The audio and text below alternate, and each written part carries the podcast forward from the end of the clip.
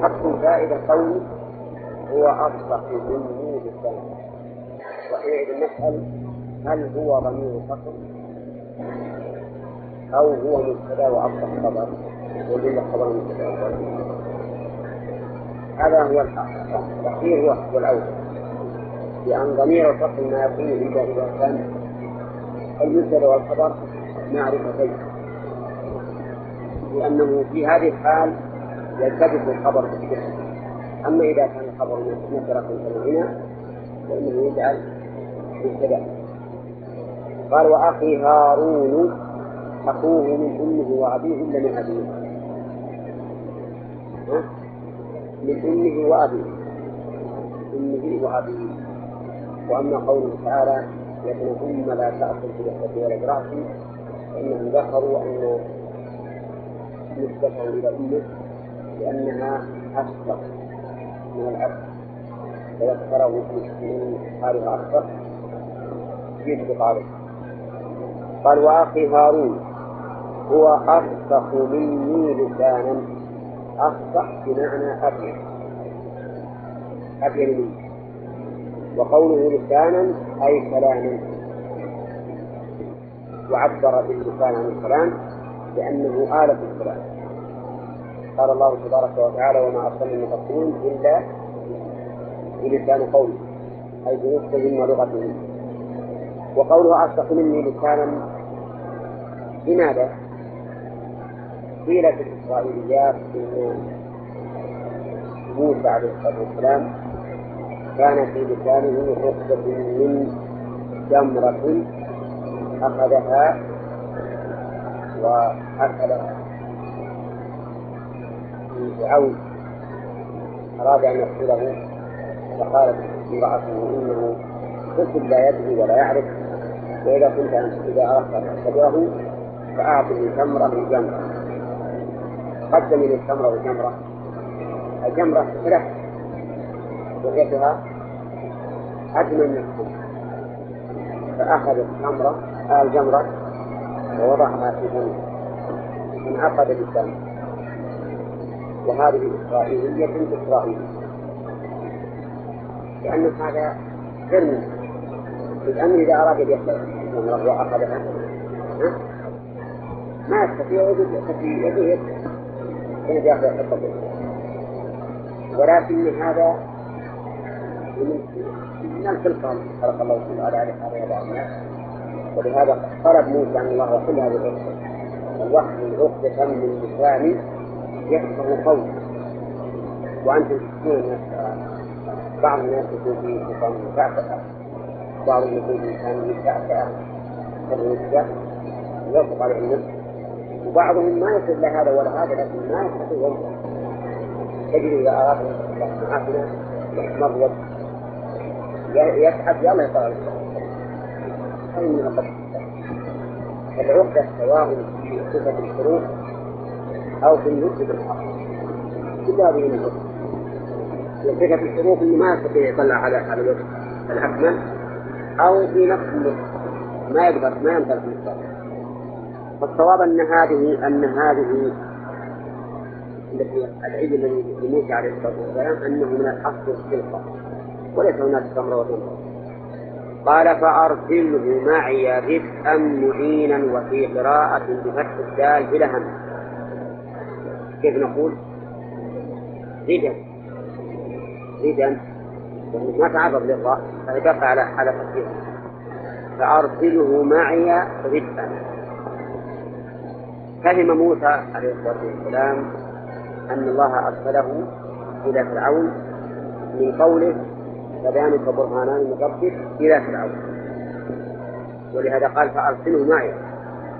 هنا عرف أنه رسول. وقوله معي المعية بمعنى المصاحبة والمقاربة وهي في كل موضع بحسب أي بحسب ما تضاف إليه. وتقتضي في كل موضع غير ما تقتضي في الموضع الآخر. فالرجل فالرجل إذا قيل معه زوجته. ليس مثل ما إذا قيل القائد معه جنوده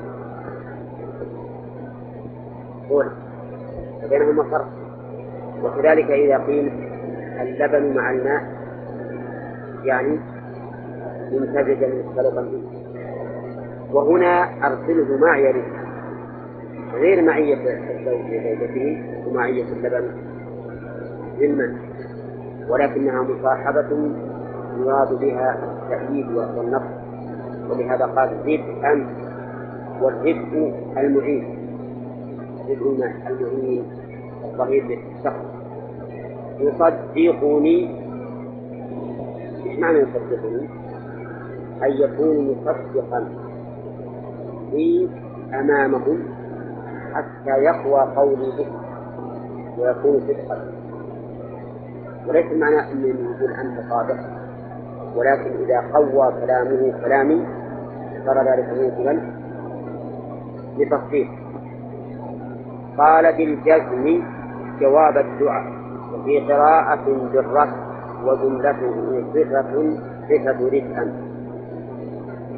في الجزم تقول يصدقني.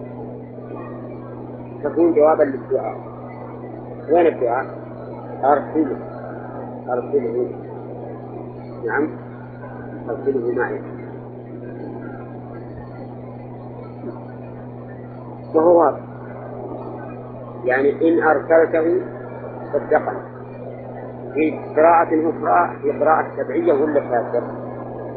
سبعية لأن قاعدة المؤلف رحمه الله أنه إذا قال في قراءة فهي سبعية.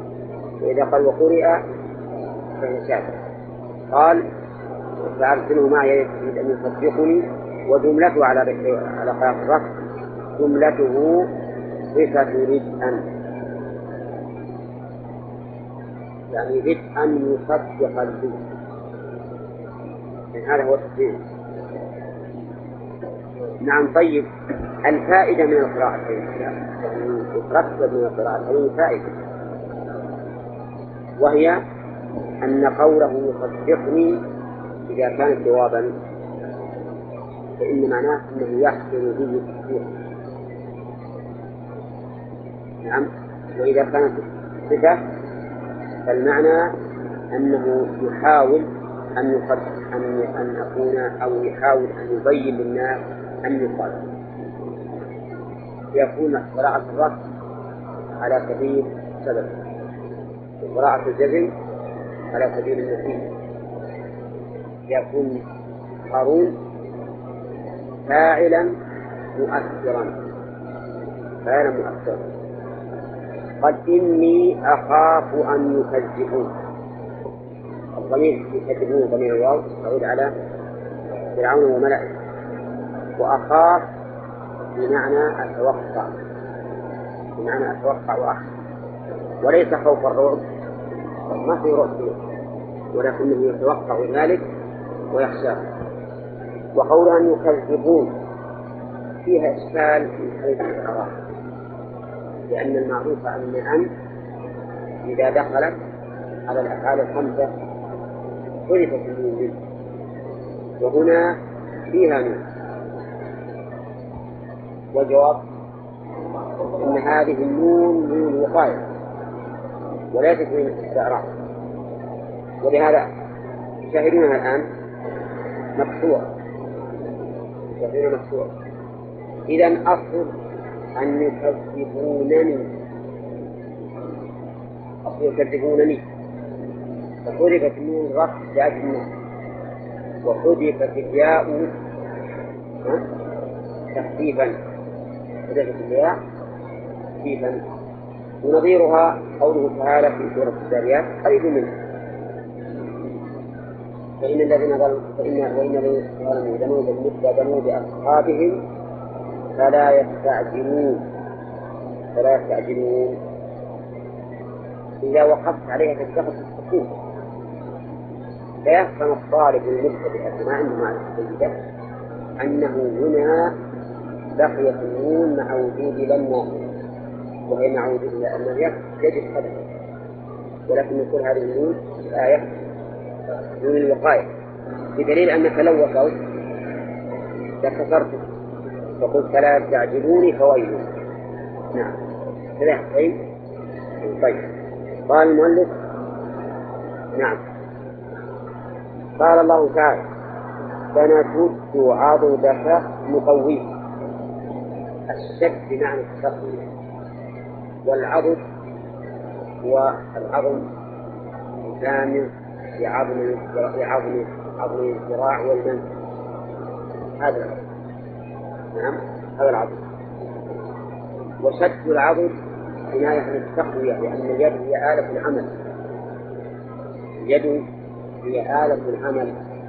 فإذا شد عضدها وقوي صارت قوية والمعنى أننا سنقويك ونؤيدك في في أخيك سنشد عضدك في أخيك هارون. أجاب الله طلبه ولا لا؟ أجاب الله طلبه. وقال سنشد والسين معنى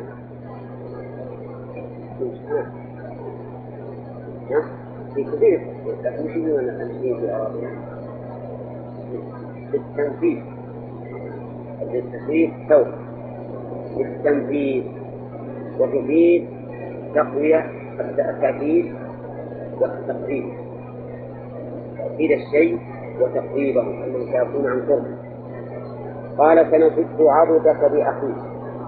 ولا شك أنه إذا قال الله ذلك معناه أنه يتقوى الآن. أن الله وعده لا أن يرسل هارون معه فقط بل سيكون معينا له. على هذا الأمر ونجعل لكما سلطانا غلبة. وهذه بشرى ثانية. بشرى ثانية لهما جميعا. نجعل نسير لكما سلطانا.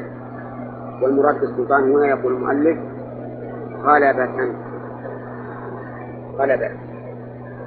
والسلطان في القرآن يأتي بمعنى الغلبة والقدرة ويأتي بمعنى الدليل يأتي بمعنى الدليل لأن الدليل يتقوى به الإنسان ويقول له به سلطة قال الله تعالى إن عندكم من سلطان بهذا أتقولون على ما يفعلون.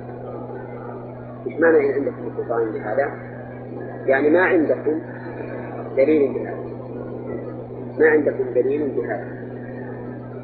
وقوله تعالى فانفذوا لا تنفذون إلا بسلطان أي بقوة. أي بقوة وغلبة وقوله إنما سلطانه على الذين يتولونه أي سيطرته وغلبته. هنا يقول نجعل لكما سلطانا يقول غلبة. فهو من القسم الثاني. فلا يصلون إليكما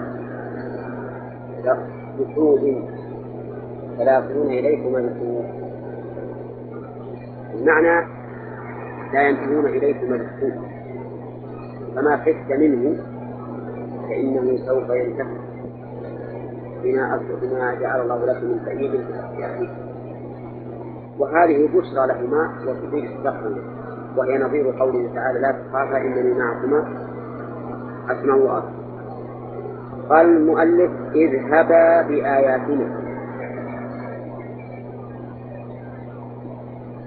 كأن المؤلف يرى أن قوله بآياتنا منفصل عن قوله ونجعل لكما سلطانا ولهذا قدر لها فعلا تتعلق به ويكون على هذا التقدير الوقوف على قوله فلا يصلون إليكما ونبدأ فنقول بآياتنا أنتما ومن اتبعكم طيب المؤلف قدر اذهبا بآياتنا ثم قال أيضا في أنتما ومن اتبعكما الغالبون أنتما ومن اتبعكما الغالبون فصار أقرأ الآية على حسب تفسير المؤلف. ونجعل لكما سلطانا فلا يصلون إليكما. بآياتنا أنتما ومن اتبعكم الغالبون لأنه قدر اذهبا بآياتنا. ولا يصح أن نقول أنتما ومن اتبعكما الغالبون تابعة لها لأن لأن من اتبعهما لم يذهب بالآيات. يا جماعة؟ طيب هذا هذا وجه. وجه آخر يقولون إن قوله في آياتنا متعلق بنجعل ونجعل لكما سلطانا بآياتنا أي بسبب آياتنا نجعل لكم السلطان. فلا يستطيعون الوصول إليكما ولا إبطال دعوتكما وعلى هذا يحتاج إلى تصحيح الآية ولا لا؟ ما يحتاج إلى. وهل نقف على قول فلا يصلون إليكما ولا نقف؟ نقف. ويقول قراءة فلا يصلون إليكما بآياتنا. أي بسبب ما معكما من الآيات. ما معكما من الآيات وهذا المعنى هو الصحيح. أولا لأنه لا يحتاج إلى لأن التقدير يا جماعة لا بد أن يسبقه مرتبتان المرتبة الأولى إثبات سنة الكلام حد والمرتبة الثانية إثبات أن تقدير المحدود هو ذلك. إذا يعني الإنسان اللي بيجعل في حد هذه أو غيرها لا بد أن يتقدم دعواه مرتبتان المرتبة الأولى إثبات أن في الكلام حتى يحتاج إلى تفسير والثاني إثبات أن المقدر هو هذا يعني تعيين المقدر. لأنه على فرض أن الآية تحتاج إلى تفسير فإنه قد ينادى ويقال له من هذا؟ ما ما هذا التفسير لا لا نسلم أن تفسير المحدود هو هذا. لا نسلم أن تفسير المحدود هو هذا. أرجو انتباه كل ما يدعى حذفا في آية فإنه يحتاج إلى شيئين أو مرتبتين المرتبة الأولى إثبات أن في الكلام حذفا. وبأي طريق نعرف هذا؟ إذا كان إذا كان الكلام لا يستقيم بالتحديد علمنا أن هناك حذف هذه واحدة المسألة المرتبة الثانية إثبات أن المحذوف هو هذا الشيء الذي قدرته إذ من الجائز أن يكون المقدر غيره. لا؟ وهذا طبعا الأخير يعينه السياق. يعينه سياق السياق هو الذي يعين نوع المحذوف طيب إذا كان الكلام لا يحتاج إلى هذا. الأصل عدم. هذه الآية معناها واضح جدا على القول يحمد الله. على القول بعدم. وأن المعنى جعلوا لكما سلطانا بسبب آياتنا التي معكما فلا يكون عليه وهذا المعنى أيضا أوضح. أوضح مما قدره المؤلف وغيره. لأنه في الحقيقة هو يقول بآياتنا دون جمع. بآياتنا جمع.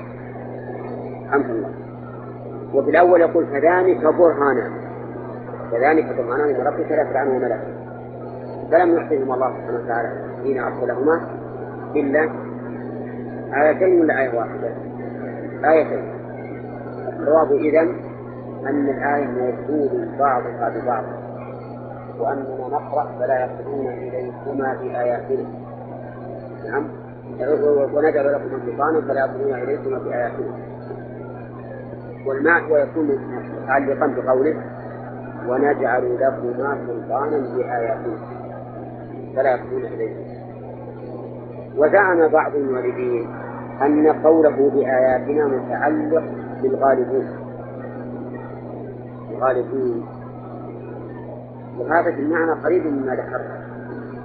هذا في المعنى قريب مما ذكرنا. يعني أنتما ومن اتبعكما الغالبون بآياتنا. الغالبون بآياتنا. والغالب في الآيات هو الذي جعل له بها سلطان.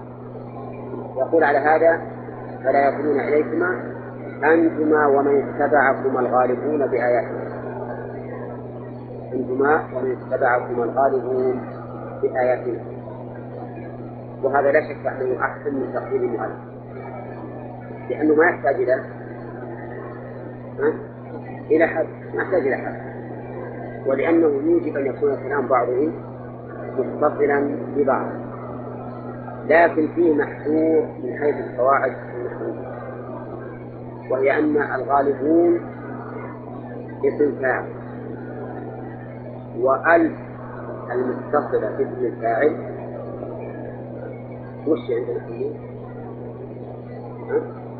اسم موصول. وصفة صريحة صفة ألف. اسم موصول. والمعروف أن الاسم الموصول لا يعمل ما بعده فيما قبله لا تعمل صلته فحينئذ نحتاج إلى جواب عن هذه القاعدة. الجواب قالوا إن ال هنا ليست موصولة ليست موصولة وأنها كألف داخلة على الاسم جانب داخلة على الرجل والأسد وما إذا في هذا التقدير فيه مخالفة. للمعروف من القواعد النحوية. نرجع الآن إلى أن الصواب أن نجعل قوله بآياتنا المتعلقة لنجعل لكم سلطانا ونفسا من كل ذلك. من المخالفات ومن التقديرات التي لا عليها ومن تعيين المقدر. فلا وقوله بآياتنا فلا يصلون إليكما بآياتنا. فيه دليل على أن الله تعالى أعطى موسى وهارون آيات. وقد ذكر في سورة الإسراء أنه أعطاه تسع آيات. لا ولقد آتينا موسى تسع آيات بينات. فاسأل بني إسرائيل إذ جاءهم. وقوله أنتما ومن اتبعكما. منين؟ من من بني إسرائيل ومن آل فرعون. لأن من آل فرعون من اتبعهما. كما قال الله تعالى وقال رجل مؤمن من آل فرعون. وقوله من اتبعهما فيه دليل على أن الإنسان ينكر ويغلب باتباع الرسل. وأنه لا طريق إلى النصر والغلبة إلا الدخول في طريق الرسل واتباعهم وعليه يكون يكون من هذا قاعدة كل من كان بالرسول أتبع كان إلى النصر أقرب وكل من كان من اتباع الرسول أبعد كان عن النصر أبعد. نعم؟ لأنه من المعلوم. في القواعد المقررة. أن الحكم إذا علق بوصف كان ثبوته قوة وضعفا ووجودا وعدما بحسب ذلك الوصف يعلق الحكم على الوصف على وصف كان ثبوت الحكم. كان ذلك الحكم ثبوتا ووجودا وعدما وقوة وضعفا بحسب ذلك الوقت. بحسب ذلك الوقت. مثلا إن الله مع الصابرين. معيته للصابرين قوتها وضعفها بحسب ما معهم من الصبر.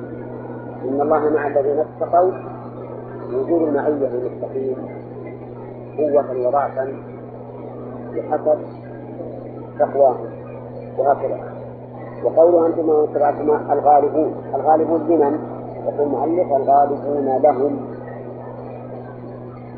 وحقيقة نعم الغالبون لهم لأن المقام في أجل لكن إذا أردنا أن نأخذ هذا على سبيل العموم يقول أنتما ومن اتبعكم الغالبون للمخالفين. المخالفين فأتباع الرسل غالبون لمن خالف الرسل غالبون دائما وأبدا ولا لا؟ دائما وأبدا. بل إن هذه الامه والله لها مزيه على غيرها. قال النبي صلى الله عليه وسلم سرت بالرعب مسيرة شهر سرت بالرعب مسيرة شهر الله أكبر. ما عظم هذا هذه الفائدة لو أننا كنا على المستوى الذي ينبغي. لو كنا متبعين لهذا النبي الكريم صلى الله عليه وسلم على وجه الحقيقة لكان عدونا مرعوبا منا مسيرة لكن لكننا نعبد لم نكن متبعين رسول الله صلى الله عليه وسلم. ولذلك صار بأسنا بيننا. لا من يدعي الإسلام منا ولا من أراد أن ينزوي تحت قاعدة الجاهلية وهي القومية العربية. فإنها ما انتصرت القومية؟ منذ نشأت الوجود ولم ولم تنتصر أبدا. بل لا تزداد إلا كسلا وتفرقا وتصدعا. نعم. وقتالا فيما بينهم وكذلك أيضا الحقيقة ما اجتمعنا على قومية إسلامية ما اجتمعنا عليها ويكفي المسلمين لا على هذا ولا على هذا. ولهذا ما كان لنا النصر الذي وعد الله به النبي صلى الله عليه وسلم. قال فلما جاءهم موسى بآياتنا بينات واضحات حال. فلما جاءهم أي آل فرعون. موسى بآياتنا. ولم يقل وهارون لأن الرسالة في الأصل بموسى وقوله بآياتنا ألبى للمصاحبة يعني مكتوبا بالآيات. وقول آياتنا جمع آية وهي العلامات. وأضيفت إلى الله إضافة المعطي إلى عطيته إضافة العطية إلى معطيه إضافة العطية إلى معطيه لأن هذه الآيات ليست آيات على الله لكنها آيات منه على أي؟ على رسالة موسى. آيات منه على رسالة موسى. وموسى في ضمنها إثبات أن الله وحده هو الإله الحق. في آياتنا بينات قال واضحات وقال في حال. حال من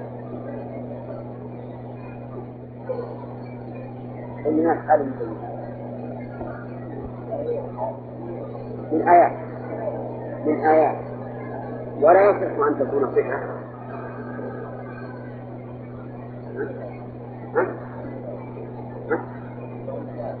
تصح ولا ما أصلا الحكم قبل التعليم. ما تصح لأن آيات معرفة مبينات نكرة. ولا تنعت المعرفة بنكرة بل إذا جاءت النكرة بعد المعرفة وهي وصف لها تعربت حالا. وفي قوله آياتنا بينات إقامة للحجة لأن الآية هي علامة. وكلما كانت أظهر كانت الحجة أقوى. الآيات بين جاءهم بالآيات بينات فما كان فأي جواب كان منهم؟ قالوا ما هذا إلا سحر مفترى مختلق أعوذ بالله. ما هذا؟ أي الذي جئتم الذي جئت به يا موسى إلا سحر. وهنا نسأل لماذا لم تعمل به؟ ولغة الحجاج أنها تعمل عمل الليل لأنه لماذا إيه؟ يعني معناه بأنه اشترط تقاعد. وهنا ما بقي. انتقض به. طيب. قوله ما هذا إلا سحر مفترى. وش السحر الذي قالوا العصا واليد. هذا إذا قلنا إنه يعود على الآيات فإن قلنا إنه يعود إلى الآيات المعنوية وهي الكلام فإن النبي عليه الصلاة والسلام يقول إن من البيان للسحر وقوله مفترى مختلق وصف الافتراء إلى القول واضح. لكن وصف الافتراء للعصا والحج. لأن السحر لا يقلب الأشياء حقيقة ولكنه يقلبها تخيلا بحسب ما يتخيله المرء. فيكون هذا التسوير مطابقا للواقع ولا مخالفا للواقع؟ وكل ما يخالف الواقع فهو مفترى كل ما يخالف الواقع فهو مفترى والافتراء هنا. إن وصف به ما قاله من الرسالة فهو مشرك واضح الموصف به ما قاله من الرسالة فهو مسكر ولا واضح؟ واضح لأن نسبة الافتراء إلى القول أمر معلوم لكن إذا وصل فيه ما جاء به من الآيات التفسيرية كقلب الأصل وخروج اليد بيضاء فكيف نقول إنه مفترى؟ يعني لأن الفطرة لا يخرج الأمر عن حقيقته لا يغير عن حقيقته فيكون ظهوره بغير الحادث عليها من باب الكذب والكذب ولهذا قالوا إلا سحر مفترى. وما سمعنا بهذا كائنا في أيام آبائنا الأولين في حد ما سمعنا بهذا في آبائنا الأولين ما سمعنا بهذا المشار إليه ما جاء به من الرسالة لأنها هي المسموعة. فأما آية اليد والعصا فهي مشاهدة مرئية وقوله في آه قال المؤلف كائنا أشار به إلى أن يتعلق الجار والمجرور في آباء الأولين محذوف تقديره كائنا. وكائنا هنا على تقدير المؤلف. مفعول ثاني ولا حال؟ حال. حال من اسم الإشارة وقول في آبائنا الأولين أي في وقتهم. ولهذا قال في أيام آبائنا الأولين. أي السابقين. وكلامهم هذا صحيح ولا صحيح؟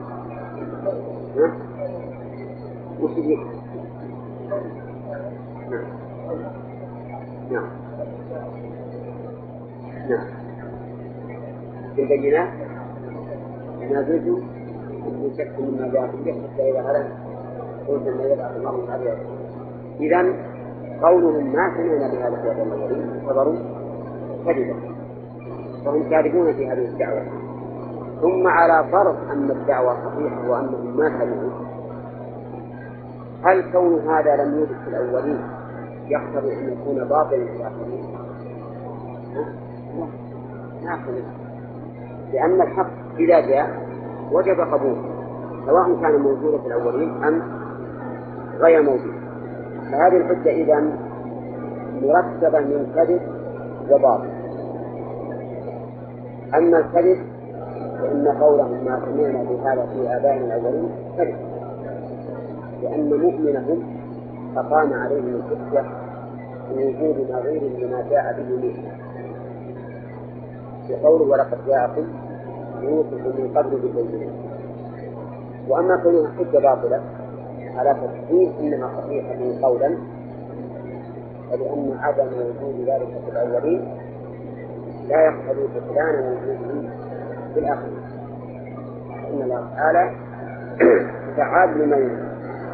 الله يريد وما دامت الآيات بينات ما تستبدل لأنه لم يرد مثلا ما وقول في آبائنا الأولين آبائنا. كيف يقول الأولين؟ وهم آباء. لأن الأب يطلق على الأب المداخل وعلى الجد وإن على قال الله تعالى مثل أبيكم إبراهيم هو في النار. وقال يوسف واجتباكم لك آبائي إبراهيم وإسحاق ويعقوب. يعقوب هو المباشر وإسحاق جد وإبراهيم جد أبي سماهم آباء سماهم آباء وهذا وإن كان فيه تغليظ لكن ملة أبيهم إبراهيم ما فيه تغليظ يعني ما فيه أبو مباشر. ولهذا كان قول الراجح في الجد والإخوة أن الجد يخفي الجسد وأنه نعم.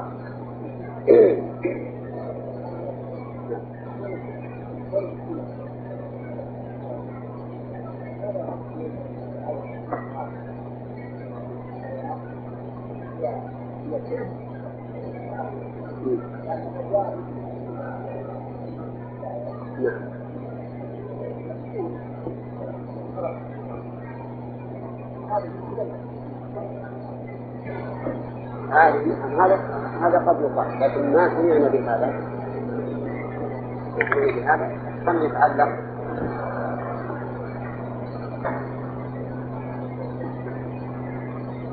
كتاب ذلك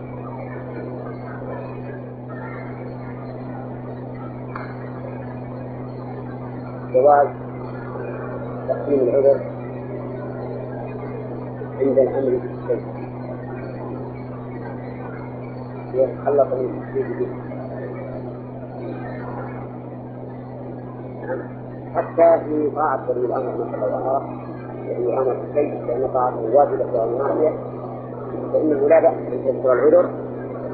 لأجل يتخلص من هذا الأمر. كما كان الصحابة رضي الله عنهم يقدمون للنبي صلى الله عليه وسلم العذر إذا أمرهم بالشيء. هي ليعذرهم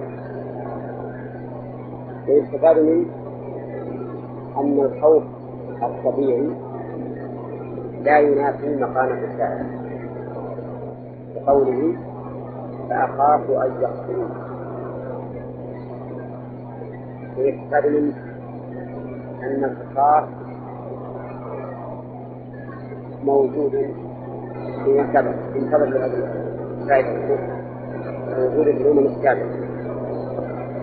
بقوله فأخافوا أن يقتلون بدل من القتل. هل نقول هذا على سبيل القصاص أو على سبيل العدوان من آل فرعون؟ يعني قد لا يبالي.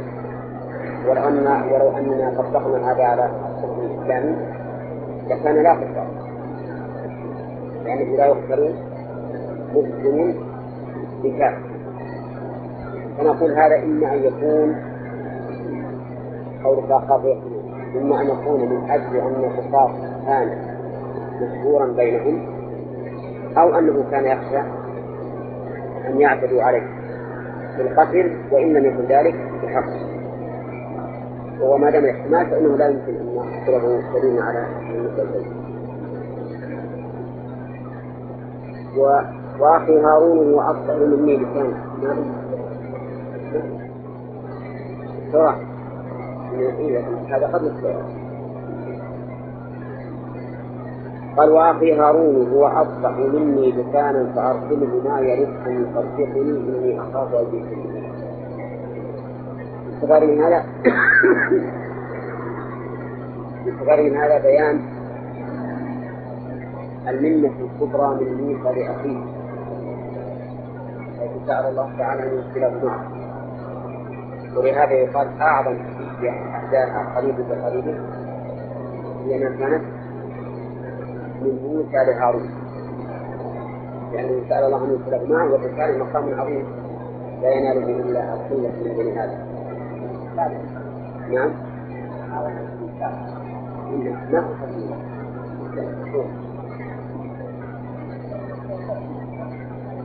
يدعو الإنسان قد يحصل قد يحصل وقد لا يحصل هذا تسأل الله. ومنها أيضا من الفوائد فوائد الآية أيضا أنه يجوز للإنسان أن يستعين بغيره في الدعوة إلى الله سبحانه وتعالى. وقوله فأرسله معي رزقا ومنها أيضا أن هذا الأعوان من أسباب النجاة. هذا الأعوان من أسباب النجاة وهذا أمر معلوم. هذا أمر معلوم. من قديم الزمان والحديث. أن كل ما كان الإنسان معه من يعينه ويساعده كان ذلك أقرب إلى نجاحه من انفراده والعوام يقولون أن النجاة لوحده ما أخطر ومنها أن الفصاحة لها تأثير. فصاحة اللسان لها تأثير قوي في القبول أو الرفض. وقد قال النبي صلى الله عليه وسلم إن من البيان لسحرا بقوله هو أفصح مني لسانا ومنها فضيلة موسى عليه الصلاة والسلام في قول في إقراره بالفضل بأخيه وأفصح مني لسانا لأنه لأن من الناس من يكون ناقصا ولكن ما يستطيع أن يعبر بالكمال لغيره والنقص لنفسه ومن فوائدها أيضا أنه ينبغي للداعي أن يذكر مبررات دعوته لأن قوله وأصبح من لسان فأرسله هذا من مبررات دعوته. وسؤال الله تبارك وتعالى أن يرسله معه. وهو أنه أصبح من الإنسان. وهذا معروف في من آداب الدعاء الإنسان يذكر مبررات الدعوة. يقول اللهم إني لا يمكن أن أصبح ربي من ذكر أو كثير وفيه أيضا هذه الكريمة أن موسى عليه الصلاة والسلام خاف أن يكذبوه إذا كان وحده. فطلب مزيدا من العون. لأنه كما قلنا الواحد على الاثنان الواحد يكون أقوى ومنه أيضا أن الخبر يزداد ثبوتا بتعدد المسلمين ولا لا؟ ها؟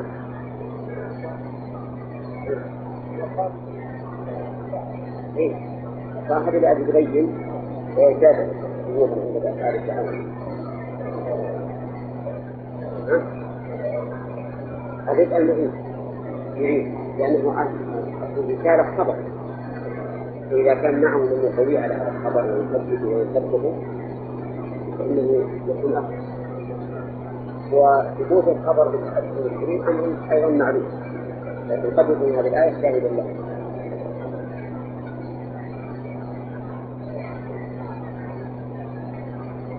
ومنها قال سنشد عضدك في أخيك ونجعل لكما سلطانا فلا يصلون إليكما بآياتنا أنتما ومن اتبعكم الغالبون في هذا دليل على فضل الله سبحانه وتعالى على عبده.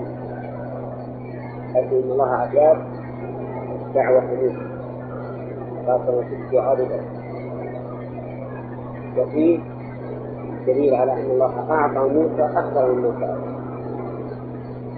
لأنه قال زد أنت يصدقني إني أخاف أن فأعطاه الله أكثر من ذلك أكثر من أن يصدقه بأن يقويه أيضا. لأن التصديق معناه الخبر بأنه صادق لكن التقوية أبلغ. لهذا قال سنشد عضدك بأخيك ومنها أيضا أن الله سبحانه وتعالى قد يمن على العبد ويجعل له سلطانا فيما آتاه من العلم. وقوله ونجعل لكما سلطانا بآياتنا ومنها أن العلم سلاح فإن السلطان معناه القوة والغلبة. وإذا كان سبب العلم كان ذلك دليلا على أن العلم سلاح. من أعظم ما يدافع به الإنسان ويهاجم أيضا. وأظن مر علينا قصة ابن عمر مع الخالد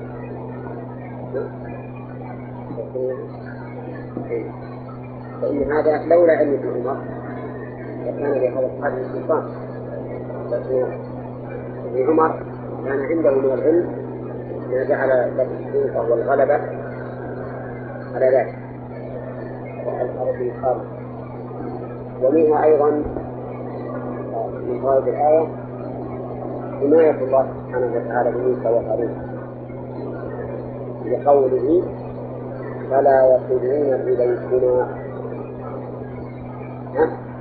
وهذا نظير قوله لا تخافا إنني معكما أسمع وأرى. ومنها أيضا أن التمسك بشريعة الله سبب للغلبة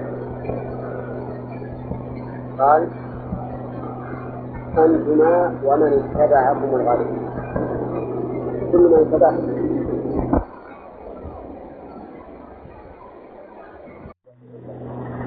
لا باتباعها ويوجد في مثلها أنتما ومن اتبعكم الغالبون ومنها أنه إذا كان هذا في بني إسرائيل أن من اتبع موسى في الغالب وبشريعة النبي عليه الصلاة والسلام من باب أولى فإن من اتبع النبي صلى الله عليه وسلم فإنه غالب قال الله تعالى هو الذي أرسل رسوله بالهدى والحق ليظهره على الدين. ما نظهره ما نظهره يعلم لأن الظهر والظهور كله يدل على الغلط قال أنتما ومن اتبعكم الغالبون فلما جاء قد تكون الغلط لعدم حكم الوجود. عندما حصل وجد لأنه الشرك عظيم. عند الله سبحانه وتعالى ويكون سببها أيضا المطلق لكن خلف النفس في بعض الأحيان وكل سبب نعم.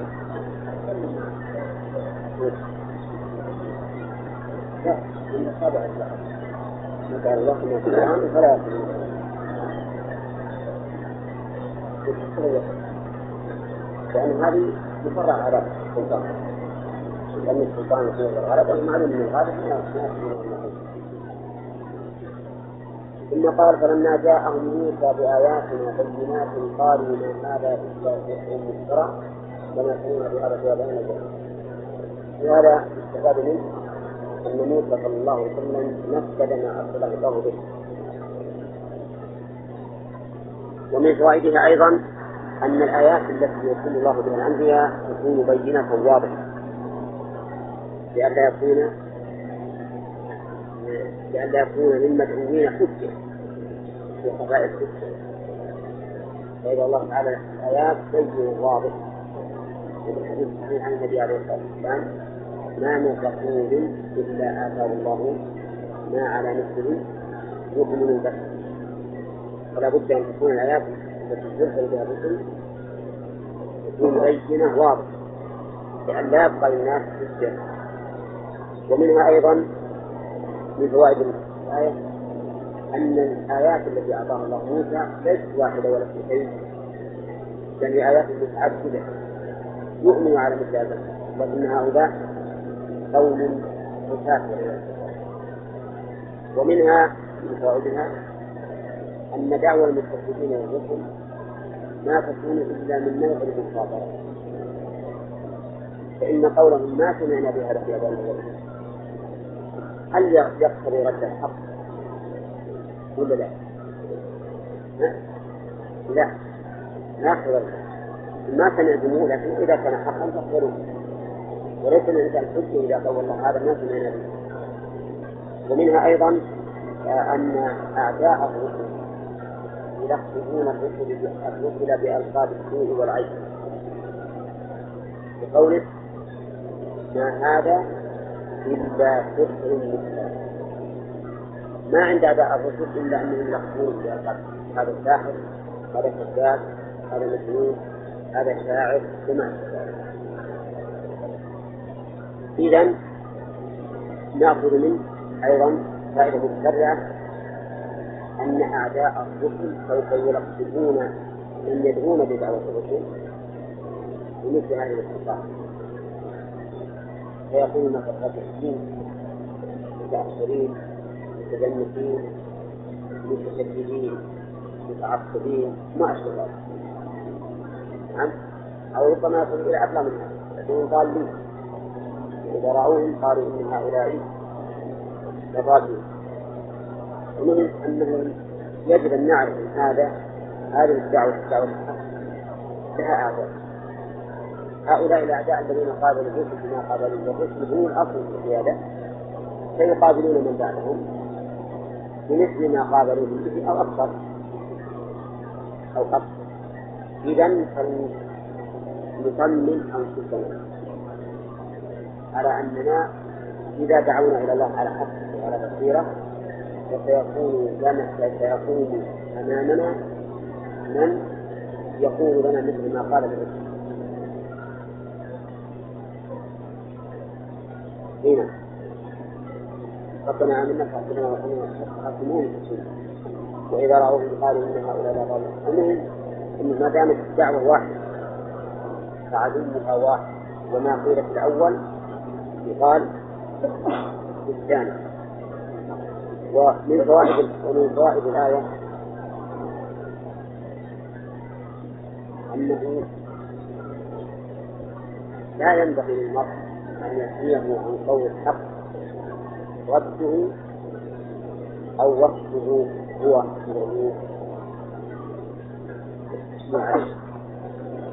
لأن موسى هل توقف من قول الإسلام؟ لا. مر في الدعوة وفي إقامة الحجة مع أنه يرسل بالسجن ولكنه في الإسلام لم يبالغ وكذلك ينبغي للداعي إلى الله أن يصبر ما دام يعلم أنه على حق.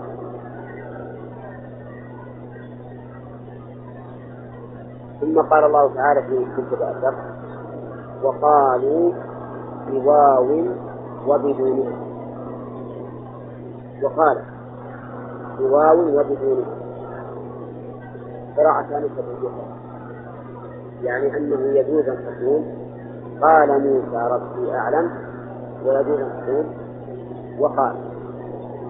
وهذه من القراءات النادرة جدا.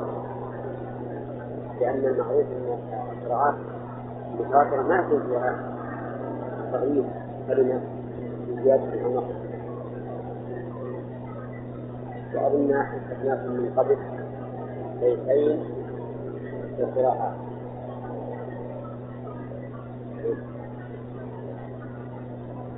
كل ما وافق وكان. وكان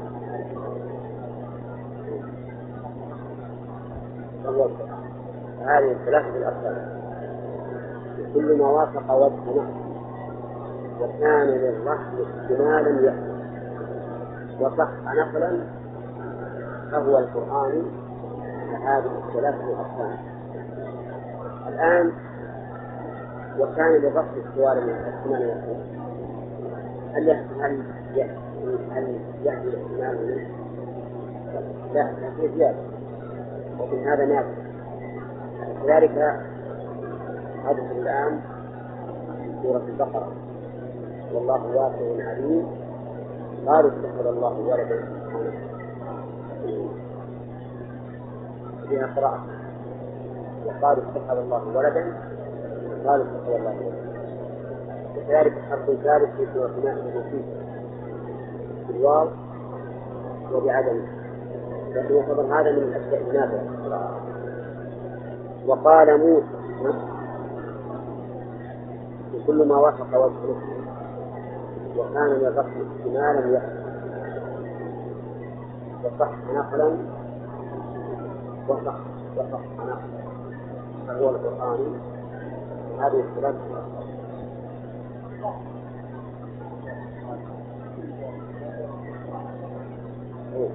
معناه مستقيم قال وقال موسى ربي أعلم بمن جاء بالهدى من عنده. قال ربي أعلم. أعلم هذا الاسم التفصيل. واسم التفصيل يدل على الإطلاق كل ما الزيادة فإذا قلت فلان أفضل من فلان. فقد اشترك الرجلان في الفضل وزاد المفضل على المفضل عليه. فيه يقول قال ربي أعلم بمن جاء به قال المحدث أي عالم. اسم التفصيل إلى اسم وهذه جناية جناية عظيمة لأن عالم أدنى بكثير من أعلم كذا إذا قلت مثلا غانم عالم قلت غانم أعلم ما أنت تسميه أي نعم. طيب هنا ربي أعلم بمن جاء وربي عالم بمن جاء أين؟ أعلم هذا الخبر هذا لا من الصواب أن أعلم على من أعلم. وأن من علم بمن جاء من الله فالله أعلم منه والمؤلف رحمه الله ومن حدا حذوه أو صدقه على ذلك إنما فروا من أن يكون الإنسان مختلفا مع الله في العلم فالعالم بأنه يكون أعلم صار مشاركا في العلم لكن الله أعلم. نعم. ولكن عالم ما فيه دليل على غلط لأنكم إذا قلتم أعلم الآن نفيت به كذا لأن الأعلم في درجة لا يصل إليه المفضل عليه نفيت المشاركة لكن إذا قلتم عالم هذا هو الذي لأن الله عالم. والإنسان عالم والله أخذ في سكون الناس ونقل فيها وجعل لكم السماء والأبصار والأفئدة يعني فعلم. واضح؟ تعلمونهن مما علمكم الله. شاهد؟ إن كلمة أعلم هي التي تحكم في بخلاف ثم إن فيها دليل واضح أن كل صفة كمال فالله تعالى له منها أعلام. قال الله تعالى ولله المثل الأعلى. فكل صفة كمال مطلق. لله تعالى منها أكملها.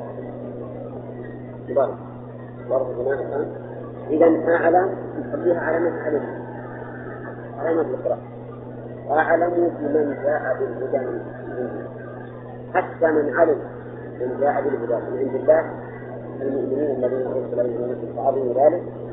والله تعالى اعلم منه به سبيل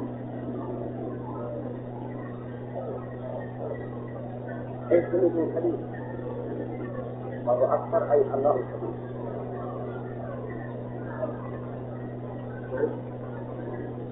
دعه منك إلى الثاني لأنه ما خرج عن نفسه انه صيغه افضل قال بناء من حيث وقت أو بكونه صالح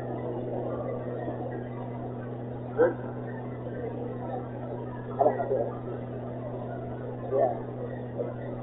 قال أعلم بمن جاء بالهدى من عنده. الضمير يعود يعود للرب وين الضمير؟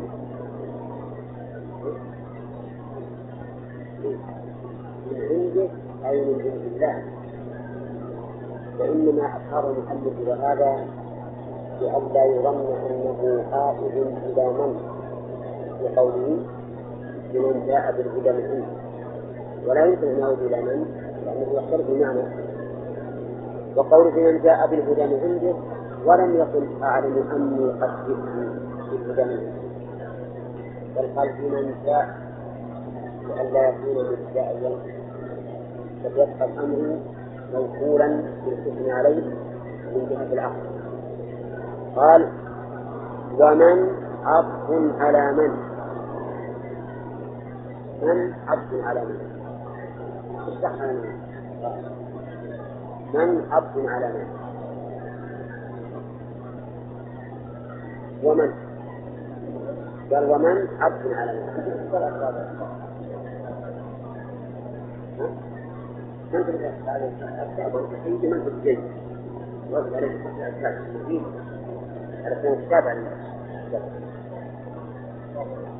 لأني أنا أعتبر مسلم على ما أعرف الإنسان إذا كان الإنسان ما منه مؤذن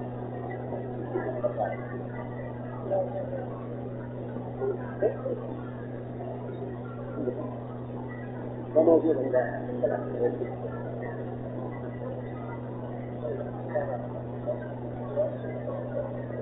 أنا ما أعطيت إياها تعريفها لأني ما ما أظن التعريف. الخطابي أجل أن تنتهي وتأخذ طيب الأولى عطف على من؟ وين؟ بمن جاء. بمن جاء ومن. يعني وبمن تكون له عاقبة الدار فإن المسيح له عاقبة الدار فهو أعلم بمن جاء بالرجال من عنده وهذا سبب لحسن العاقبة وأعلم كذلك بمن تكون له عاقبة فجاء سبحانه وتعالى المبتدا والمنتهى وقوله لمن جاء بالهدى من عنده. جاء بالهدى. سمى الكتاب أو سمى الوحي هدى. لأنه يهدي. لأنه يهدي كما قال الله تعالى الذي أنزل به القرآن هدى للناس. وقال هو الذي أرسل رسوله بالهدى. فالهدى والعلم لأنه يقتدي به وقوله من عنده أضافه إلى الله لأن الوحي من الله سبحانه وتعالى وليس من غيره. ولا أحد يأتي بهدى إلا من عنده وإذا أردت الخطاب لا تغفر بل إنما وجهك إما بيديك وإما بخطوة من عندك ومن تكون بالفوقانية والتحسانية الفوقانية تكون. والتحسانية يكون. وهما قراءتين أما قراءة الفوقانية تكون الأمر فيها ضار لأن عاقبة عاقبة الدهر مؤنث وفاعل إذا كان مؤنثا يؤنث له الفعل وأما التحسانية ومن يكون له عاقبة الدهر وإنما جاز التأنيث أو جاز التسليم مع تأنيث الفاعل. تفضل الثاني أن مجاز الفصل له والتأنيث مجاز لأن العاقبة تأنيثها مجاز التأنيث إذا لم يكن لمؤنث فرض فهو تأنيث مجاز ومن تكون له عاقبة الدار. هذه تكون ناقصة ولا كاملة؟ ناقصة ولا تكون لكن هي ناقصة وخبره مقدم وهو قوله له. واسمه مؤخر وهو عاقبة الدار. قال المؤلف أي العاقبة المشهورة في الدار الآخرة. عاقبة الدار أي من يعقب غيره في الدار. من يعقب غيره في الدار والمؤلف حملها على أن المراد بالدار هنا الدار الآخرة. ولكن ينبغي أن نقول أن معاني الدار الآخرة والدار فإن عباد الله الصالحين هم الذين لهم العاقبة في الدنيا والآخرة. وقد كانت العاقبة في موسى في الدار الدنيا بالنسبة للصالحين قال الله تعالى فأخرجناهم من جنات وعيون وزروع ومقام كريم كذلك وأورثناها قوما آخرين. في سورة الشعراء أورثناها بني إسرائيل. فالأولى إذا أن نجعل الدار هنا عامة في دار الدنيا ودار الآخرة. طيب. ومن تكون له عاقبة الدار أي العقبة فيه بأن يعقب غيره. طيب العقبة في الدنيا واضح. إذا فتح المسلمون البلاد صاروا هم الذين يرثون الأرض. لكن في الآخرة كيف يكون ذلك؟ في الجنة لأنه يكون المؤمن في الجنة وارثا لمكان الكافر منه. فإن الكافر يرى مقعده في الجنة وفي قبره آمن ولكنه يرثه للمؤمنين المؤمنين يرثون مقاعد الكافرين في الجنة. فتكون فقرة أيضا في دار قال المؤلف أي هو أنا في الشقين ما هم الشقان؟ أعلم بمن جاء بالهدى منه هذا هذا الشق الثاني ومن تكون له عاقبة الدار وقول المؤلف أي هو أنا. هذا لا يوصف وإن كان هذا هو الحق.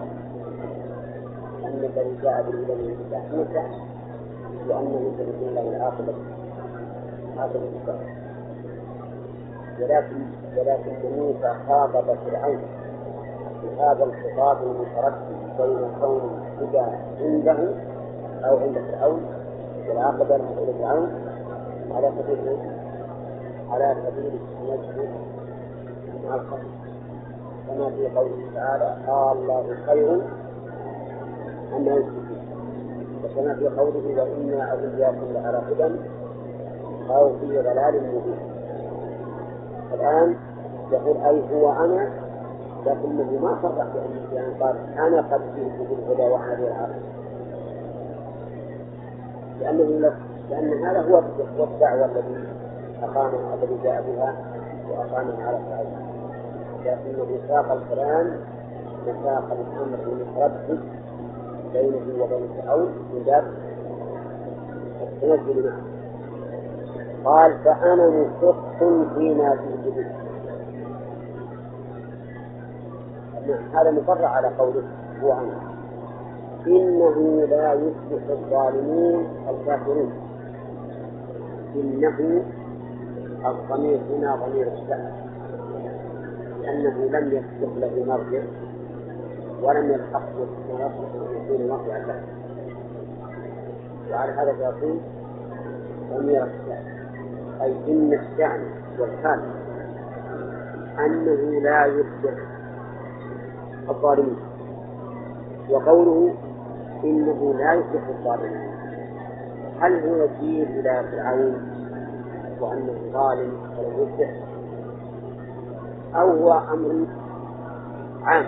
يعني إن كنت أنا ظالما بدعوة الرسالة فأنا لا أصلح. وإن كنت ظالما برد الحق فأنت لا تصلح نقول هو هو هذا لأنه مفرع على من قبل على ما قبله. ربي أعلم بما جاء من عنده ومن تكون له عاقبة عاقبة الدار ستكون بمن؟ للظالم ولا لغير الظالم؟ لغير الظالم لأن الظالم لا يحكم ونحن نعلم علم اليقين أن الظالم في هذه الحال من؟ فرعون. لأنه رد الحق. وقوله لا يصلح الفلاح هو يكون المخلوق نعم والنجاة من المخلوق وسمي فلاحا لأنه بقاء وأصله في اللغة البقاء كما قال الشاعر والحب والنفس لا بقاء لا فلاح لا فلاح لا فلاح معه قل بكل أمر من الأمور سعة والحب والنفس لا فلاح معه. لا فلاح معه. يعني لا بقاء له ولهذا تعدى الأمر إلى أن يكون إن الفلاح هو حصول المطلوب والنجاة للمطلوب وقول المؤلف الكافرون مع أن الله يقول الظالمين. هل هو كان نعم. لا. لأن الله سبحانه وتعالى قال لا يشرك الظالمين وعدم صلاح الظالمين بحسب ظلمه. إن كان ظلما أكبر فهم لا يشركون أبدا. وهم كافرون وإن كان ظلما دون ذلك نقص من الصلاة بحسب ما نقص من العدل. والصواب في هذا أيضا إطلاق الآية على ظاهره. وأن الظالم لا يصلح لكن من الخلاف عنه بحسب وجود الظلم فيه. الظلم الأكبر يفوز فيه الخلاف كله وما دون ذلك يفوز فيه من الخلاف بقدر ما ما حصل من الظلم. وقال فرعون يا أيها الملأ يخاطب قومه. يا أيها الملأ ما علمت لكم من إله غيري فأوقد لي يا هامان على الطين. حديث تلميذ يا أيها الملأ ما علمت يا أيها الملأ قبل كثيرا الجنة. المقدر بالندى تقديم للأمر وتعظيم له ثم قال ما علمت لكم من إله غيري ولم يقل ما وجدت لكم. لأنه لو قال ما وجدت لكم كذبوه لأنهم يقولون أنت لم تذهب فتركنا ما فارقتنا فذهبت. فتركت الله. نعم. ولم تجد بل نفى أن يكون عالما بذلك. ما علمت لكم من إله غيره لأجل أن يفرع عليه فأوقف يا حامل على الطين فتكن له اللعبة. يقول الله أنا والله ما أدري في واحد غيره لكن ندي مرتب أو قد يا حامل على الطين يجعل لي فرق طويل رفيع لأجل أشوف ناظر. هل في السماء إله من ليس أو لا؟ وهذا في التمويل لأنه لو قال ما وجد ما حفر التمييز وقوله ابن لي خاص ولا لا؟ يقولون الحمد لله ليش؟ لأنه إذا كنا وجد ما حاجة إلى شيء. إذ لا نهتدي للوجود إلا بعد الصلاة. ثانيا لو قال ما وجد وقالوا كيف ما وجدت وأنت ما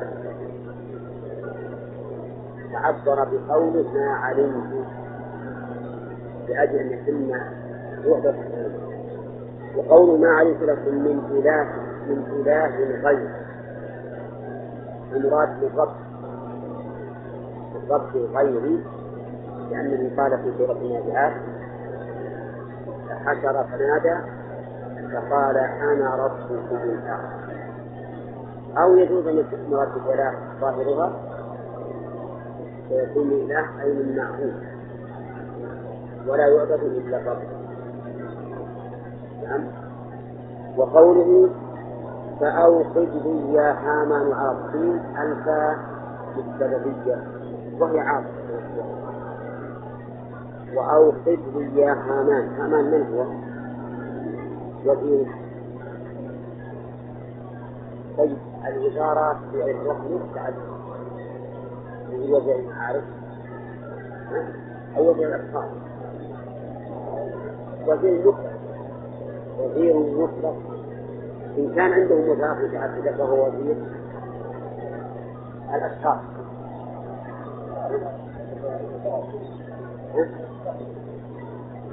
لا لأنه لأنه تسوية من عقلية الأول هذا يتعلق بالجنس على كل حال اللي يظهر من أنه وزير مطلق.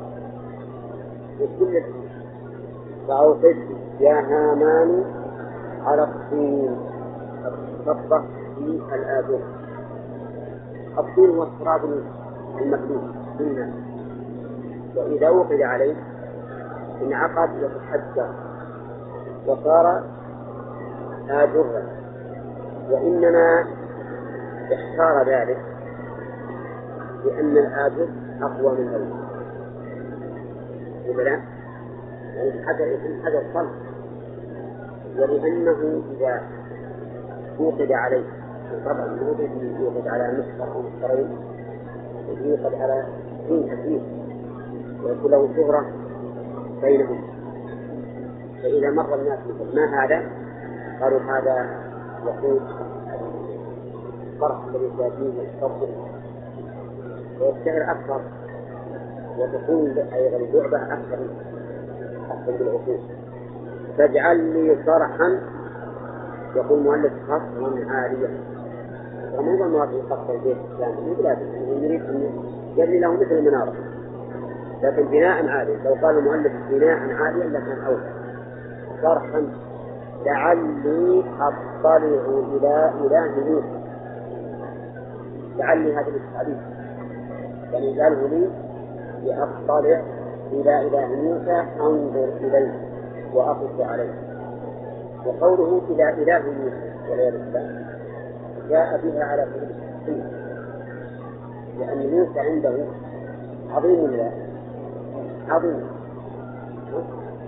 موسى حقيقي فإلهه يكون مثله. إله موسى لأنه يكون كثيرا بحقارة عابدين إلى إله موسى وإني لأظنه كاذبا. إني لأظنه من الكاذبين. بادعائه إلها آخر. وأنه رسول وإني لأظنه أكتبها بإن ولا ثم قال من الكاذبين ليفتح الباب بالحجة لأنه ليس هذا أول من كذب وليس بقليل يكفي لأنه قد سبقه من كذب فيكون هذا أشد قبولا له أشد قبولا بقوله عندهم الذي يذكرهم بأن موسى مثل غيره من الكاذبين فليس أول من كذب نشوف الآن هل قوله ما علمت لكم من غيره هل هو صادق في ذلك؟ ليس صادق. لأن موسى قال له لقد علمت ما أنزل هؤلاء رب السماوات والأرض لكنه يمول به على قومه ولهذا أمر بهذه الشعبة ثانيا وإني لأظنه من الكاذبين هل هو صادق في قوله إني لأظنه؟ غير صادق فإنه يتيقن أنه صادق. لكنه يتزاور وتركه عن الحق. وتمييزه على قوله هو الذي جعله يقول هذا القول.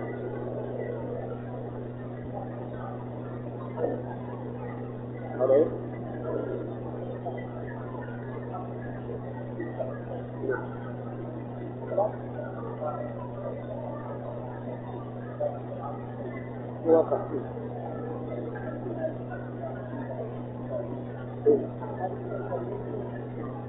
نعم ما هي هي تقوية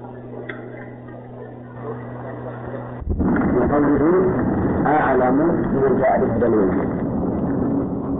وفيه التنزل مع الخصم. التنزل مع الخصم على وجه لا يكون فيه تقرير لدعوى المدعي. وفيه أيضا دليل في قوله أعلم بمن جاء بالهدى من عنده. أما الهدى من الله سبحانه وتعالى فهو الذي يأتي بما يحسن الاستدعاء به ويوفق من شاء منه من عباده له. فالهدى من عند الله. على من جاء بالهدى من عنده فهو فهو ضلال الهدى من عند الله فما خالفه فهو ضلال وفيه ويستفاد من هذه الآية أن العاقبة لمن اتبع هدى الله. عندك ومن تكون له عاقبة الدار يعني وهو كذلك أعلم بمن تكون له عاقبة الدار وهو متمسك بهذا الهدى ومنها أيضا أن الظالم لا يسلم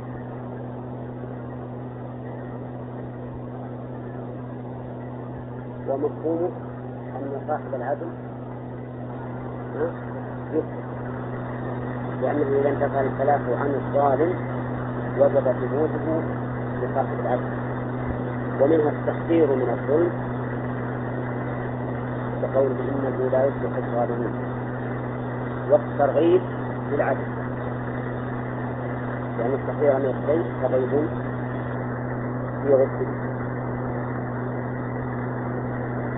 كنا ذكرنا أن العاقبة تكون من سبب الله. طيب. وقال فرعون يا أيها الملأ ما علمت لكم من إله غيري إلى آخره.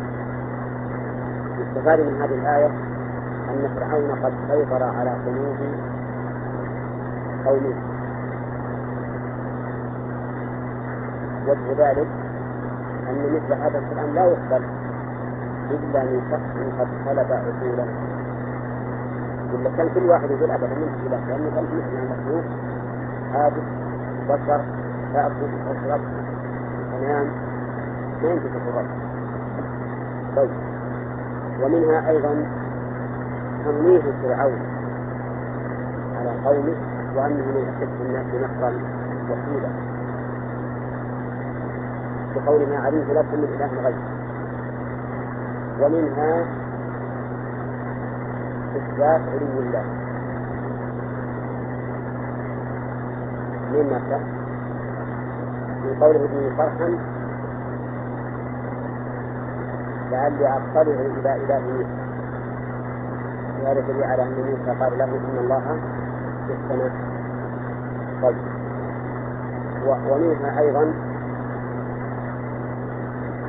أن فرعون كان عظيم الملك في مملكته. وكان له وزراء يأمرهم وينهاهم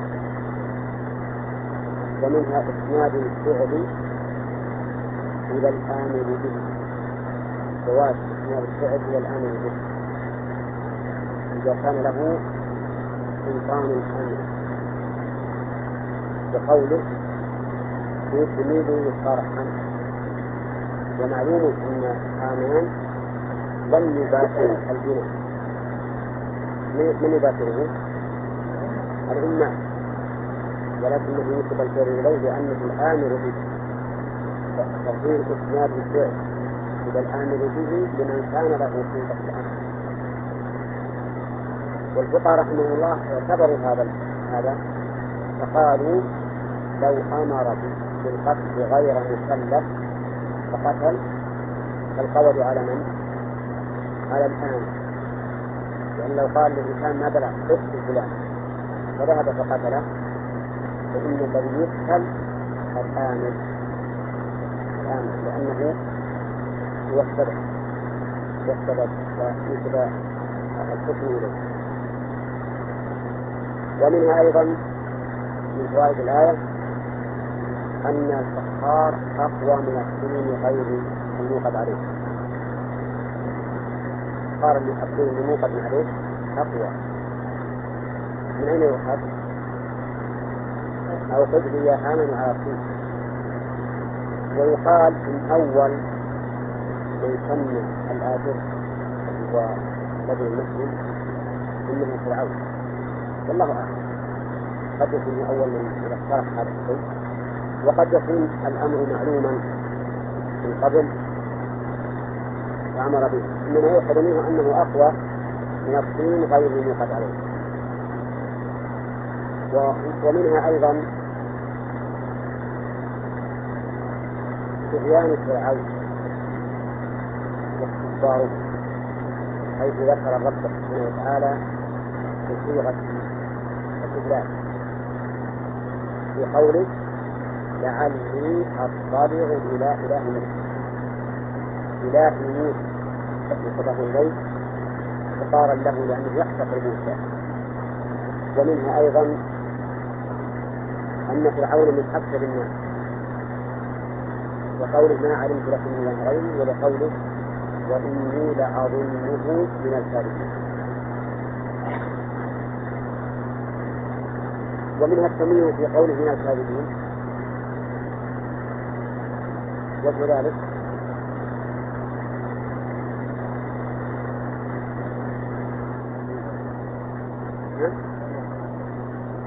إيه من الكاذبين فيها تمييز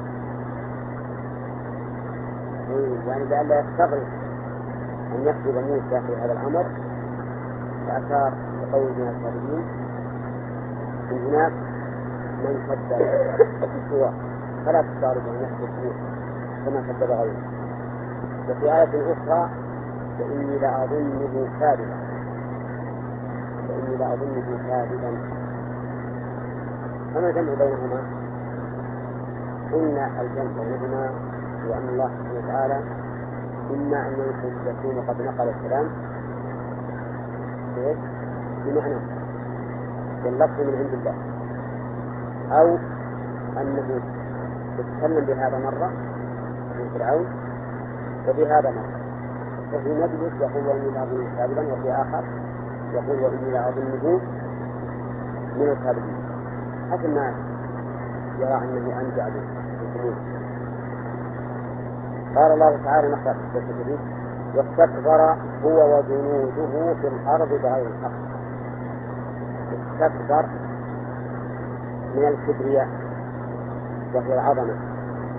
والمعنى أنه ترفع وتعاظم هو وجنوده. وزيادة الهمزة والسين والتاء بالمبالغة وليست بالاستدعاء لأن الغالب أن الهمزة تكون بالاستدعاء مثل استغفر ربه يعني طلب مغفرة. ترحمه طلب رحمته. لكن تأتي أحيانا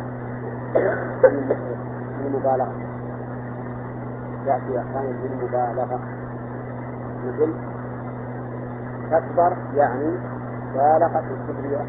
والعظمة. هو وجنوده. من جنوده؟ الجند في الأصل هم حاشية الإنسان وأنصاره. ويطلق على كل من اتبعه فهو من جنده. وقوله في الأرض يتعلق؟ بالتكبر وأل في الأرض للعهد السجن قال المؤلف أرض مصر ليس ليس الأرض كلها ليس الأرض كلها. لأنه لا سلطان له على بقية الأراضي ولكن المراد أرض مصر فعلى هذا تكون ال هنا ليس للعهد الذهني لا للعموم. وقوله بغير الحق بيان للواقع. لأن الاستكبار كله مخالف للحق. ولكنه بيان للواقع وزيادة في تقدير فالاستكبار قبيح فإذا وصف مراد الحق صار أقبح وأقبح ونظير هذا قوله تعالى ويقتلون النبيين بغير الحق. يقتلون النبيين بغير الحق. ويمكن يكون قتل النبيين بالحق. ها؟ لا. كل قتل النبيين بغير الحق. لكن ذكر ذلك بالمبالغة في تقديره وإلا في الواقع أنه ليس بالحق نعم. يقول الله سبحانه بغير الحق. والحق في الأصل هو الشيء الثابت. فإذا أضيف إلى الأخبار المراد به الصدق. وإذا أضيف إلى الأحكام فالمراد به العدل المراد به العدل. كقوله تعالى وتمت كلمة ربك صدقا وعدلا. إذا انتفى عن هؤلاء باستكبارهم الحق من وجهين حيث ارتكبوا كذبا وجورا لنستكبروا به وغير الحق وظنوا أنهم إلينا لا يرجعون. ظنوا هل المراد بالظن هنا الرجحان أو اليقين؟